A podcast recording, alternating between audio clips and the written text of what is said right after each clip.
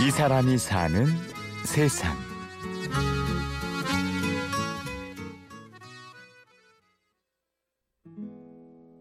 나는 젊어서부터 공부도 못하고 시골에서 서울 올라와가지고 처음에는 장사를 했어.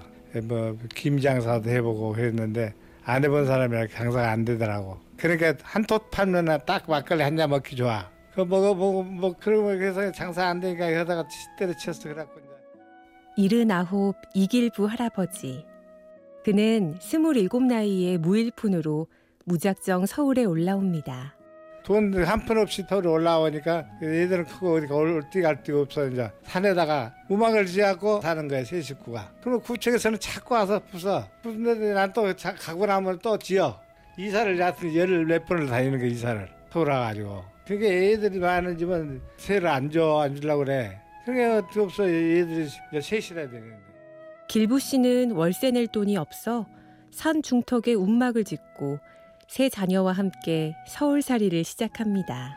자, 우리 사람은 할 거 없으니까 장사를 했어. 얘기 없고 짤 장사 마당필 씨는 그래서 먹고 이제 살고 나는 이제 노동일을 이제 집에 뜯다 봤다 하다 보니까 집 짓기를 건축 일을 익히는 거야. 익히다 보니까 이제 기술자가 되는 거야. 쯤이 백돌 싸는 거, 미장 바르는 거 이것까지 다 배웠어.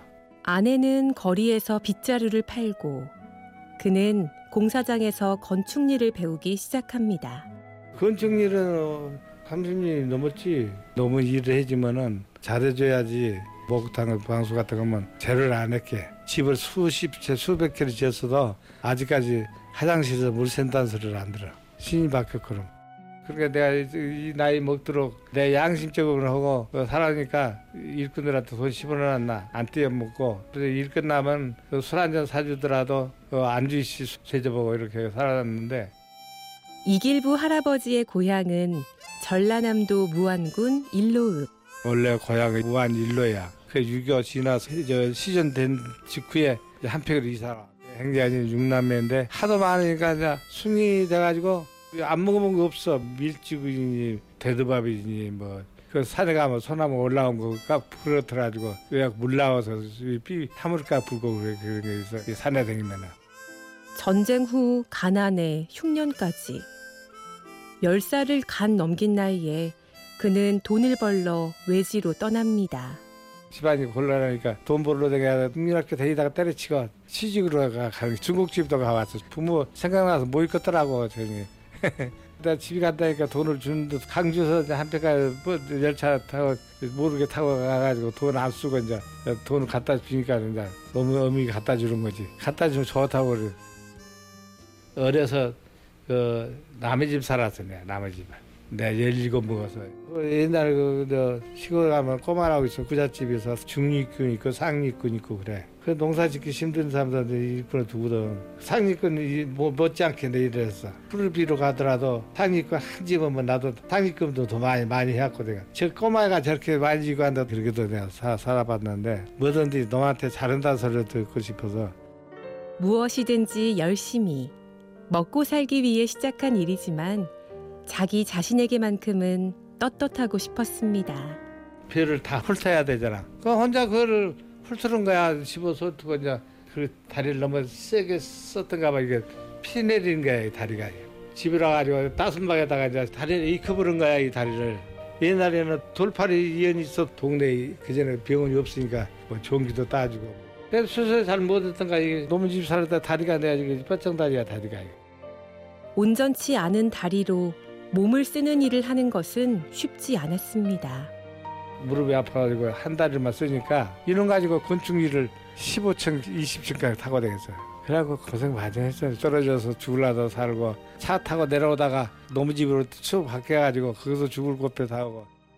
이제 먹고 살만 해졌다 싶을 때쯤 길부 씨를 도와 일을 하던 아들이 뇌졸중으로 쓰러지고 맙니다. 나 따라서 이제 그 건축 일을 하다가 맡아서 짓다가 조금만 더 자고 일어난다고 그러더래. 아들딸이 학교 갔다 오니까 아비가 쓰러져 있거든. 그냥 그때서 이제 연락할 게 늦었지. 그 수술도 못하고 한쪽은 못 쓰니까. 그래도 지금 집에서 자동차 갔다가 놓고 자동차 그냥 타고 집에서 운동하고 저 혼자 다니면서 이제 지가 병원도 다니고 그래 혼자. 부모라는 이름으로 자식의 아픔을 바라보는 일. 그렇게 보니까 저 엄마가 양발도 시켜줘야 되고 신발도 시켜줘야 되고 다 시댁까지 해야 돼. 아이 뭐 자식이 저러는데 뭐 누구한테 할 이야기도 없지만은 울 수도 없는 거고, 살면서 다 군인일이 생기니까 이제는 뭐 이렇게 사는 거예요. 이게 세상 사는 것이 참 어려워 어려울 거였는데 인생이 참 끈질기구나 한 것도 생각도 나지만은 살아온 동안에 그한테 집지지고 일해준 것이 하다 없으니까 보람 있는 거지 뭐 딴 거 다, 다 하나 없어요. 돈을 벌고 못 벌고는 나중 문제고, 내가 너한테 피해 없이 해줬다는 거에 그 보람 있다 이런 생각이에요. 그게 너한테 믿을 만한 일을 해줘야 된다는 거예요, 이 사회가. 그렇게 걸어가면 우리 발전이 되는 거예요, 이 나라가. 그렇게 될 것 같죠? 사는 것이 쉽지 않다 말하면서도 타인에게 해를 끼치지 않고 신뢰를 주는 보람을 이야기하는 사람. 이길부 할아버지를 만났습니다. 지금까지 취재 구성의 강철, 내레이션 임현주였습니다. 고맙습니다.